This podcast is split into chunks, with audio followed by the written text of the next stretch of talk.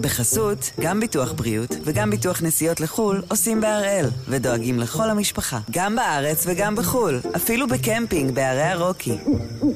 כן, גם שם, כפוף לתנאי הפוליסה וסייגיה ולהנחיות החיתום של החברה. היום יום שלישי, 1 באוגוסט, ואנחנו אחד ביום, מבית N12.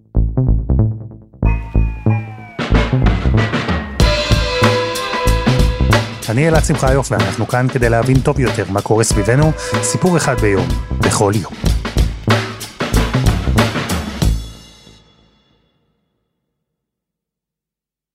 יש סיפור מוכר שמספרים על מלחמת העולם הראשונה, שמתאר איך בחג המולד 1914, כמה חודשים בסך הכל אחרי שהתחילו הקרבות, החליטו חיילים משני צידי החזית המערבית, גרמנים ובריטים, להכריז על הפסקת אש לא רשמית למשך ימי החג. מספרים על מפגשים של חיילים משני הצדדים בשטחי הפקר, מספרים על שיחות, על תמונות משותפות, אפילו על משחקי כדורגל מעורבים. למרות שההיסטוריונים מפקפקים בעניין הזה. אלו סיפורים שבמשך עשרות שנים הצליחו לבלוט, לעורר השראה. יש סרטים שנעשו עליהם, יש שחזורים חיים שנעשים עד היום. והסיבה היא, בין היתר, שאנחנו נוטים לחשוב על מלחמות, בטח נוראיות כמו מלחמת העולם הראשונה, במונחים של שחור ולבן, מלחמה או שלום. קשה לנו לחשוב על אינטראקציה מתפקדת בין שני צדדים, בזמן שהם מנהלים כזו מלחמה אחד נגד השני. וזו בדיוק הסיבה. שהרבה אנשים הופתעו כשלפני קצת יותר משנה, בעיצומה של המלחמה בין רוסיה לאוקראינה, שתי המדינות הגיעו להסכם. הסכם שנולד אחרי משא ומתן. היה טקס חתימה, הסכם שדיבר על שיפור מצבן של שתי המדינות, של העולם בכלל. אלא שקצת יותר משנה חלפה, המלחמה באוקראינה נמשכת, וההסכם הזה, שהרגיש ממש כמו רגעי שביתת האש של חג המולד 1914, ההסכם הזה הופסק, בוטל, ואם היצירה שלו ביקשה לשפר את העולם, אז הביטול שלו, אתם כבר מבינים. אז הפעם אנחנו עם קריסתו של הסכם התבואה, שעלולה, אולי, להוביל למשבר מזון עולמי.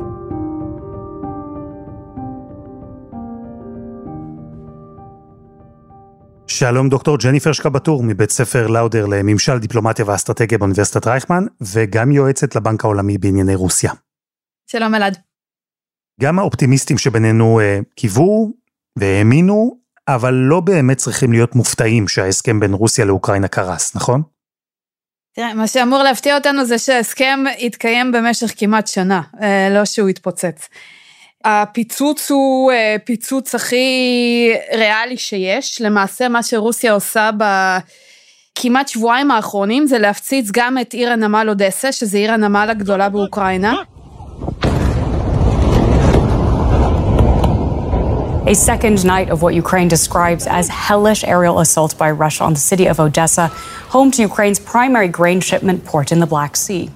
רוסיה נמנעה מההפצצה של אודסה במשך זמן ארוך מאוד כל מיני סיבות, גם בגלל שלמעשה אודסה הייתה המרכז הסימבולי של אה, דוברי רוסית באוקראינה, גם מאחר שבתור עיר נמל רוסיה חשבה שאודסה תשמש גם אותה, אה, וגם מאחר שזה באמת אה, היה המקור להוצאת כמעט כל התבואה האוקראינית.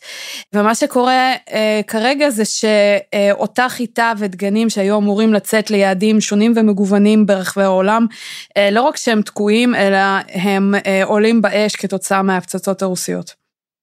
אז נתחיל כהרגלנו מההתחלה, ואני לא מדבר על תחילת המלחמה, אלא עוד לפני כן. לאוקראינה יש תפקיד מסורתי, והיא מחזיקה בו כבר עשרות שנים. חשוב להבין את, ה, אה, את המשמעות של אוקראינה שהיא לא, זה לא דבר חדש, זה היה התפקיד של אוקראינה עוד בימי ברית המועצות. אוקראינה הייתה הסם התבואה של אירופה וגם של ברית המועצות לאורך השנים. אה, אוקראינה היא אה, מספר אחד באירופה לפי שטח האדמה החקלאית, 54 אחוז ממנה זה אדמה חקלאית ויותר מזה, חלק ניכר מזה זה אדמה חקלאית שהיא נקראת צ'רנזם, שזה אדמה חקלאית שהיא פורייה במיוחד. ו... המדינה הזאת הפכה למעשה ליצואנית מספר אחת בעולם של חמניות ושמן חמניות, מספר שלוש בעולם של תפוחי אדמה, אוקראינה ורוסיה ביחד ייצאו 30 אחוז מהחיטה העולמית, דגנים, שיפון. אוקראינה אחת מיצואניות התירס הגדולות בעולם והיצואנית מספר אחת של תירס לסין. כלומר, מדובר במדינה שלמעשה החקלאות הייתה 30 אחוז מהסקטור הכלכלי שלה, אה, מהתעסוקה שלה. לא צריך להיות אסטרטג גדול כדי להבין שאם אתה רוצה לנצח את אוקראינה במלחמה, אם אתה רוצה לפגוע קשות בכלכלה שלה, אז בין הדברים הראשונים שאתה צריך לעשות, זה לפגוע ביכולת שלה לייצא תבואה ומזון. כן, מהרגע שהתחילה המלחמה רוסיה הטילה מצור על אה, אוקראינה ועל הנמלים שלה. עכשיו אוקראינה יכולה להוציא את התבואה שלה או דרך הים, דרך הים השחור, או למעשה דרך היבשה, שזה הרבה יותר יקר מבחינתה, מבחינה, מבחינה ביטוחית, מבחינת הלוגיסטיקה, או דרך הדנובה ורומניה, שגם זה מאוד יקר.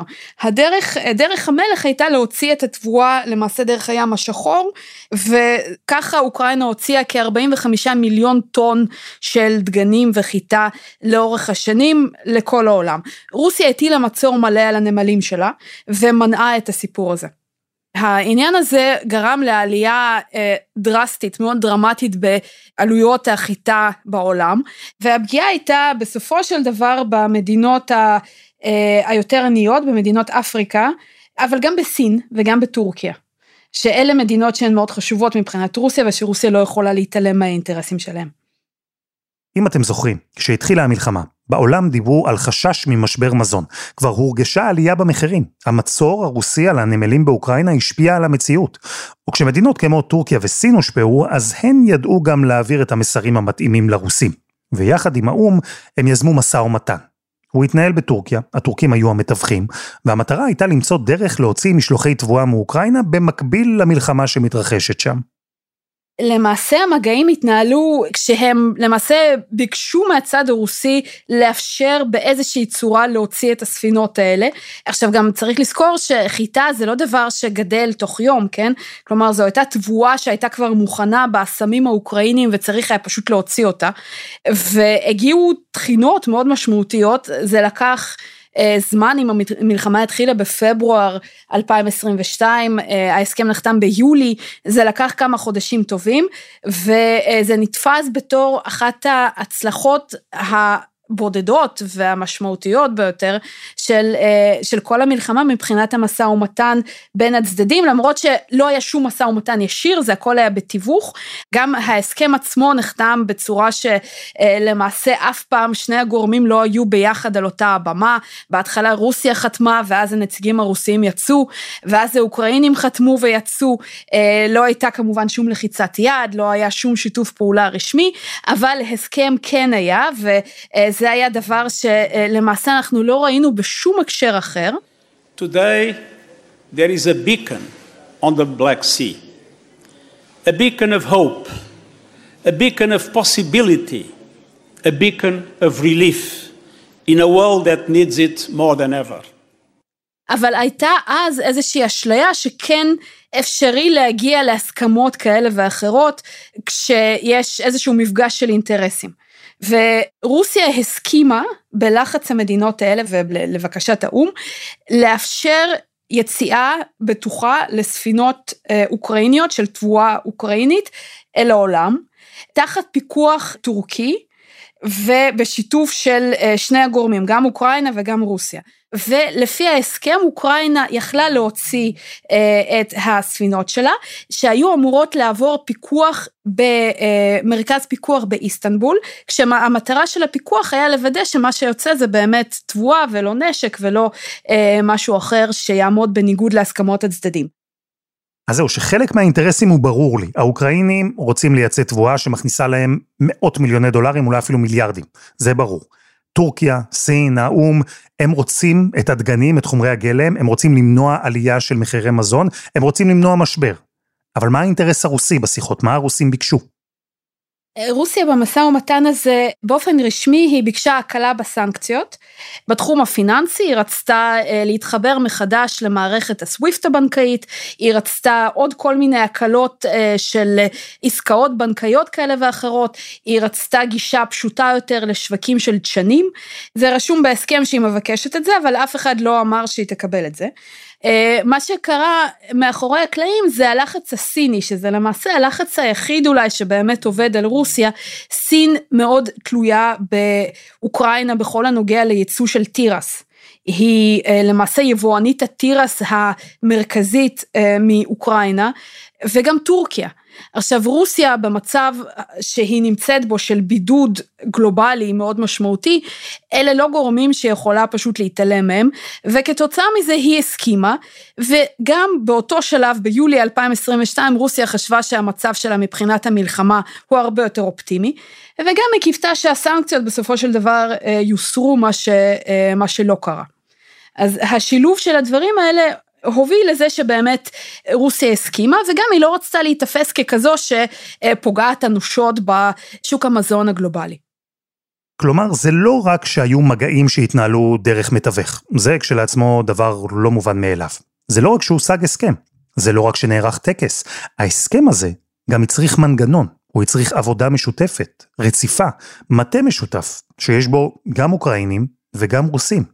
עבודה משותפת של שני הצדדים, הכל בזמן שכמה מאות קילומטר צפונה משם, הם מנהלים מלחמה נוראה. זה דבר שהיה מדהים על גבול הבלתי ייאמן אני חושבת, במיוחד לאור כך שלא מדובר באיזה הסכם של משהו חד פעמי, מדובר במאות ואלפים של ספינות שעוברות ויוצאות מנמל אודסה. עכשיו גם אודסה, כפי שדיברנו, היא לא הופצצה כמעט בכלל. אסמי התבואה סביב אודסה לא, אה, לא הופצצו, כלומר היה נראה שכן אפשר לדבר. שכן בגבולות המלחמה יש משהו שאפשר להסכים עליו, ועוד להסכים עליו בצורה מפורשת. יש לציין שגם למשל דרך אוקראינה עוברת צנרת של, של גז שמובילה גז מרוסיה לאירופה, גם הצנרת הזאת לא נוגעים בה. גם זה איזשהו הסכם שלא מדברים עליו, שלא אה, מפציצים את הצנרת וגם אוקראינה לא מזיקה לה. אז אה, זה היה דבר שעם כל היעדר הגבולות של המלחמה הזאת, ראינו שפתאום כן יש משהו ולא סתם דבר שאפשר להסכים עליו, אלא עוד להסכים עליו באותן גבולות של העולם המודרני של האו"ם ושל טורקיה ושל איזשהו פיקוח הדדי. כלומר, זה היה ברמה מסוימת אה, too good to be true, כן? כלומר, דבר ש... פתאום זה יכול לעבוד, פתאום בכאוס הזה אנחנו אה, רואים משהו ש... שמתפקד, ותפקד במשך שנה וחודש שלוש פעמים. הכל עבד. האופטימיסטים קיבלו הוכחה שיש נקודות אור גם במצב מלחמה שכזו. משבר מזון עולמי נמנע. ואוקראינה, המופצצת, המופגזת, השסועה, היא נהנתה ממעט נורמליות, כזו של הימים שהיו בה לפני המלחמה. הדבר הזה היה למעשה קו חיים אמיתי לכלכלה האוקראינית. הם הצליחו להוציא במשך השנה הזאת 33 מיליון טון של תבואה, שזה עדיין פחות או יותר שני שליש ממה שהוציאו ב... לפני המלחמה, בשנה שלפני המלחמה, אבל זה כמובן מאוד מאוד משמעותי וזה אפשר לכלכלה האוקראינית קצת יותר לנשום. כשלמעשה רוסיה בכל שלב של אה, חידוש ההסכם הביעה את ההסתייגויות שלה ואת המרמור שלה מכך שהבקשות שלה אה, לא נענות, אבל עדיין המשיכה וחידשה את ההסכם. ואכן הוא חודש כבר שלוש פעמים, כל ארבעה חודשים, דבר שכמובן עכשיו נמנע. חסות אחת וממש מיד חוזרים.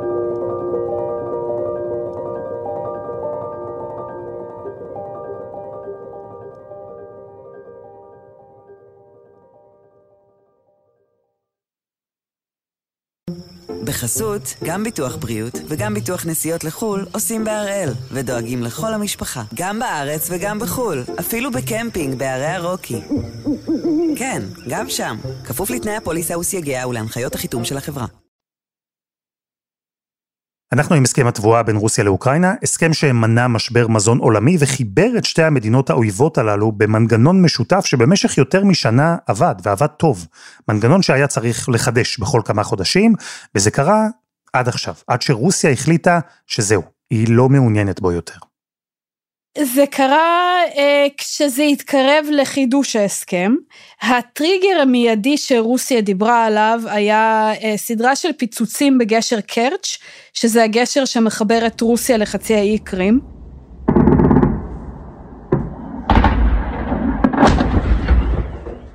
אבל הסברה הרווחת מדברת על זה שלמעשה רוסיה הבינה שאין לה יותר מה להרוויח מההסכם הזה.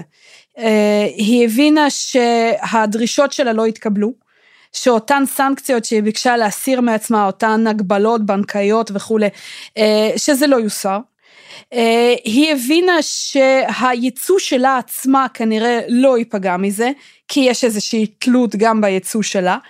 והיא גם כנראה הבינה שאין לה כל כך לאן להתקדם במלחמה הזאת, כלומר זה נתפס כשמסתכלים ככה על, ה, על הפרשנויות של הסיפור הזה, זה נתפס שלרוסיה פשוט אין יותר מה להפסיד.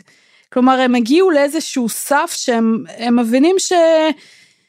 זה כבר אה, אין, אין, אין פה אין, אין להם מה להיות אה, נחמדים אפילו בהקשר הזה יותר. כלומר היום יותר אפילו מפעם, מתחילת המלחמה, ההערכה היא שהרציונל הרוסי מאחורי הצעד הוא ניסיון להשתמש בתבואה של אוקראינה כסוג של בת ערובה. להשתמש במזון כמנוף לחץ, הכל כדי להשיג הישגים. אלה הגורמים המשפיעים ביותר, אלה הגורמים המרכזיים. אצל רוסיה למעשה אין יותר מדי שפנים יותר לשלוף מהכובע אה, בשביל אוקראינה. אין להם איזושהי סיבה לשמר הסכם שהוא לא באינטרסים שלהם. הם רוצים לפגוע בכלכלה האוקראינית. אה, הנזק המוערך לכלכלה האוקראינית כתוצאה מזה שרוסיה יצאה מההסכם זה 800 אה, מיליון דולר בחודש. ומעבר לזה היא גם אה, רואה שלמעשה יכולה שהייצוא שלה עצמה לא ייפגע. אני חושבת שגם זה חשוב. וכמובן המרד של פריגוז'ין וכל מה שקורה מבחינת חוסר היכולת הרוסית להתקדם, אה, גם זה משפיע. הם רוצים להשתמש בקלפים שיש להם במלחמה הזאת, וזה אחד מהם. כך או כך, התוצאה זהה. ההסכם הופסק. ייצוא התבואה מאוקראינה הופסק. מלאי המזון בעולם ספג פגיעה משמעותית, והעולם התבונן על כל זה בדאגה גדולה. זה התקבל בבהלה רבה, ואנחנו uh, כבר שומעים על זה שגם טורקיה וגם סין וגם האו"ם, אותן uh, שחקניות שהפעילו את כל כובד משקלן קודם, גם עכשיו מנסות להחזיר את רוסיה להסדר. בינתיים זה לא עובד. התפתחות מעניינת שהייתה בימים האחרונים זה פסגה של uh, אפריקה-רוסיה, uh, שהתקיימה בסן פטרסבורג, שאליה הגיעו 17 ראשי מדינות מאפריקה, שזה... Uh, משמעותית פחות ממה שאולי פוטין רצה, וכל המדינות האלה למעשה היו תלויות באותה חיטה אוקראינית שתגיע אליהן. אה, פוטין עלה לבמה והבטיח לכמה מהמדינות האלה, אלה שהיו תלויות במיוחד באוקראינה, שרוסיה תספק להן חיטה בחינם תוך כמה חודשים, כולל השינוע, כולל כל הלוגיסטיקות, הכל אה, מתנה מאמא אה, רוסיה. 3-4 месяца безвозмездно предоставить Буркина-Фасо, Зимбабве, Мали, Сомали, Центральноафриканской республики, Эритреи. אז הוא מנסה קצת להמתיק את הגלולה כבר אה, אתמול אמר אה, נשיא דרום אפריקה שהוא לא רוצה מתנות חינם מרוסיה שהוא רוצה את העסקה אה, בחזרה. אנחנו עדיין לא רואים איזושהי תוצאה לאותם לחצים שמופעלים, אה, אבל אין ספק שזה דבר ש, אה, שהוא מאוד מטריד. קודם כל אני חושבת את סין, שאוקראינה מדווחת שלפחות 60 טונות של אה, תירס שהיו אמורות להגיע לסין, נשרפו כתוצאה מהפצצות רוסיות רק בסוף השבוע האחרון. אין ספק שזה הוביל לאיזושהי טלטלה, בינתיים רוסיה עומדת בזה ואנחנו לא רואים סימנים שהיא תחזור בה. So overseas now, Russian missiles and drones have pummeled Odessa and other Ukrainian port cities for a third straight night. Moscow says it's punishment for an attack that closed the only bridge to the Crimean Peninsula.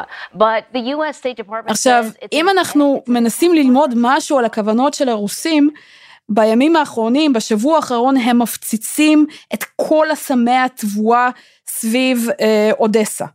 כלומר, לא רק שהם מפציצים את מה שיש שם כרגע, אלא הם מפציצים גם שטחי אחסון פוטנציאליים, כלומר גם חיטה שתגיע, גם דגנים שיגיעו בהמשך, אין איפה לאחסן אותם במצב הנוכחי.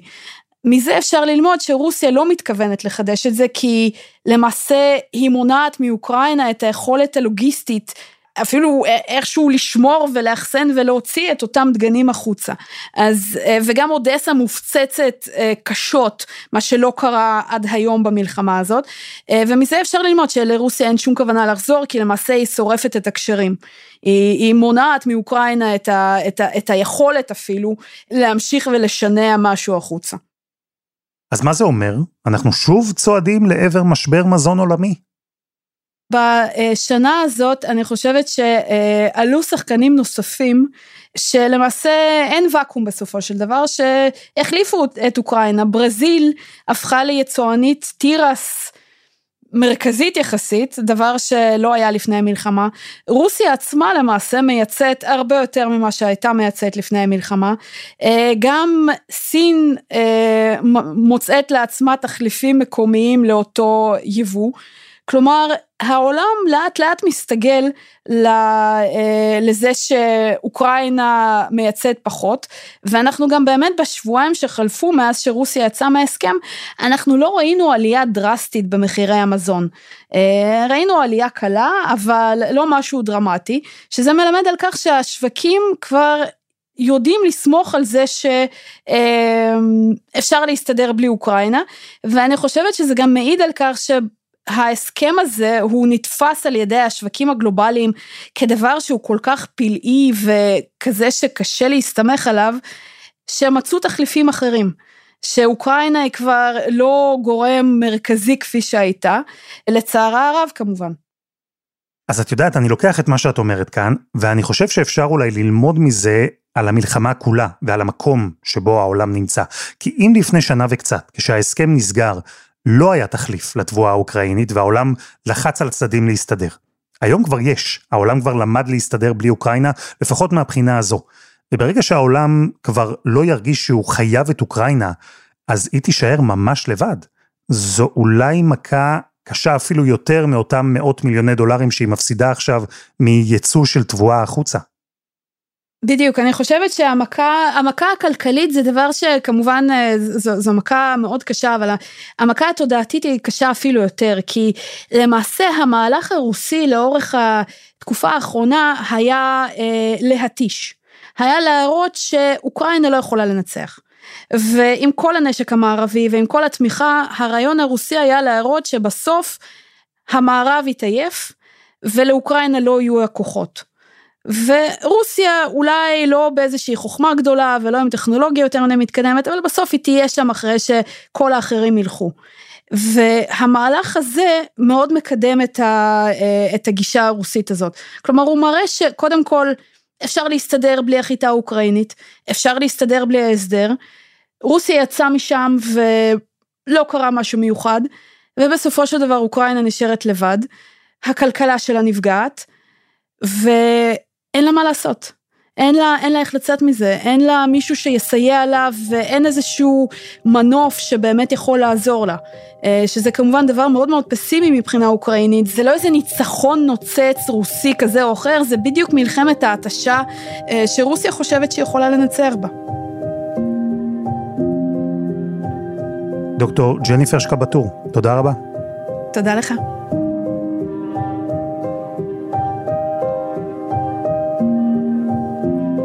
וזה היה אחד ביום של N12. אנחנו מחכים לכם בקבוצה שלנו בפייסבוק, חפשו אחד ביום, הפודקאסט היומי. העורך שלנו הוא רום אטיק, תחקיר והפקה, שירה הראל, דני נודלמן, עדי חצרוני ורוני ארניב, על הסאונד יאיר בשן שגם יצר את מוזיקת הפתיחה שלנו, ואני אלעד שמחיוף, אנחנו נהיה כאן גם מחר.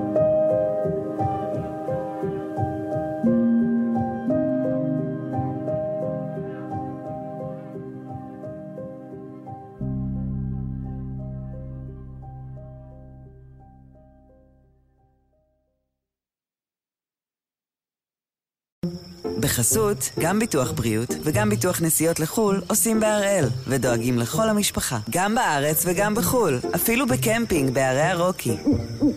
כן, גם שם, כפוף לתנאי הפוליסה וסייגיה ולהנחיות החיתום של החברה.